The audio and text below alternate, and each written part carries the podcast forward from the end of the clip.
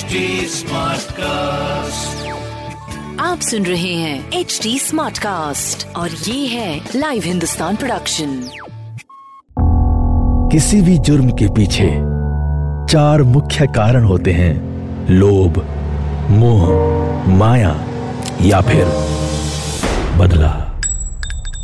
जुर्म करने वाला आपका कोई दोस्त या सगा संबंधी भी हो सकता है। कुछ ऐसी ही सतर्कता को बरतने और समझने के लिए सुनिए लाइव हिंदुस्तान के अंकुश बख्शी के पॉडकास्ट, सावधान हिंदुस्तान को। वो दोनों एक दूसरे से बेहद प्यार करते थे, लेकिन मज़हब के कारण उनकी लव स्टोरी का खौफनाक अंत हो गया। दोस्ती प्यार में बदली और पाँच साल तक रिलेशनशिप चला। लेकिन इस रिश्ते को किसी की नज़र लग गई। नमस्कार, लाइव हिंदुस्तान में आपका स्वागत है और मैं हूँ आपके साथ अंकुश बख्शी। शाइस्ता, ये नाम आप इन दिनों खूब सुन रहे होंगे। अतीक हत्याकांड के बाद से उनकी बेगम शाइस्ता परवीन सुर्खियों में है। डॉन ऑफ़ चकिया की बेगम पर इनाम घोषित है। आज हम बात प्रयागराज की नहीं, बल्कि गुजरात की शाइस्ता की करेंगे। सूरत से सटा नवसारी। यहीं पर प्रेम प्रसंग में हैरान कर देने वाली वारदात को अंजाम दिया गया। दरअसल, शाइस्ता ब्रिजेश को दिल दे बैठी थी। दोनों खुश थे और सब कुछ अच्छा चल रहा था। लेकिन एक दिन, शाइस्ता के परिवार को इस रिश्ते की भनक लग गई। प्यार के आगे धर्म आ गया और शाइस्ता के घर वाले इस रिश्ते के विलन बन गए। आरोप है कि शाइस्ता की हत्या उसके घर वालों ने की है। शाइस्ता से बेपनाह प्यार करने वाले ब्रिजेश ने पुलिस थाने में इसकी शिकायत दर्ज कराई और शाइस्ता के पोस्टमार्टम की मांग कर डाली। ब्रिजेश का दावा है कि उसने आखिरी बार शाइस्ता को 20 अप्रैल 2023 को देखा था। सूरत पुलिस ने ब्रिजेश की शिकायत पर संज्ञान लिया और पूरे मामले की जाँच का भरोसा दिया। लव स्टोरी के खौफनाक अंत से हर कोई सकते में है, जबकि सूरत पुलिस के आईजी जाँच की बात कह रहे हैं। ब्रिजेश और शाइस्ता ने शायद एक साथ ज़िंदगी गुजारने का सपना देखा था, लेकिन वो सपना टूट गया। खबरों के मुताबिक, जब इस लव स्टोरी की भनक परिवार वालों को लगी तो वो ब्रिजेश के घर जा पहुँचे और उसे पीटने की धमकी दी। इसके बाद ब्रिजेश और शाइस्ता वहाँ से वड़साल चले गए।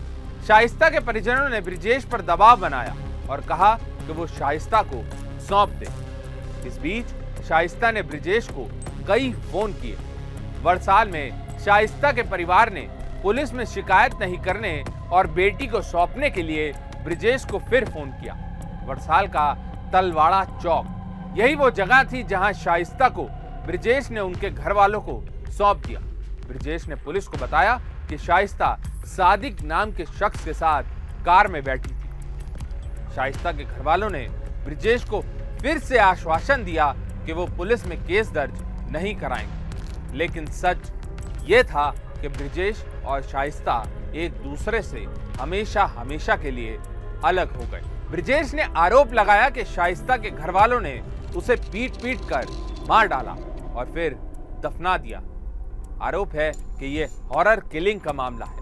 अपनी शिकायत में ब्रिजेश ने खुद की जान को खतरा बताया और साथ ही सूरत पुलिस से शिकायत दर्ज करके कार्रवाई की मांग कर डाली।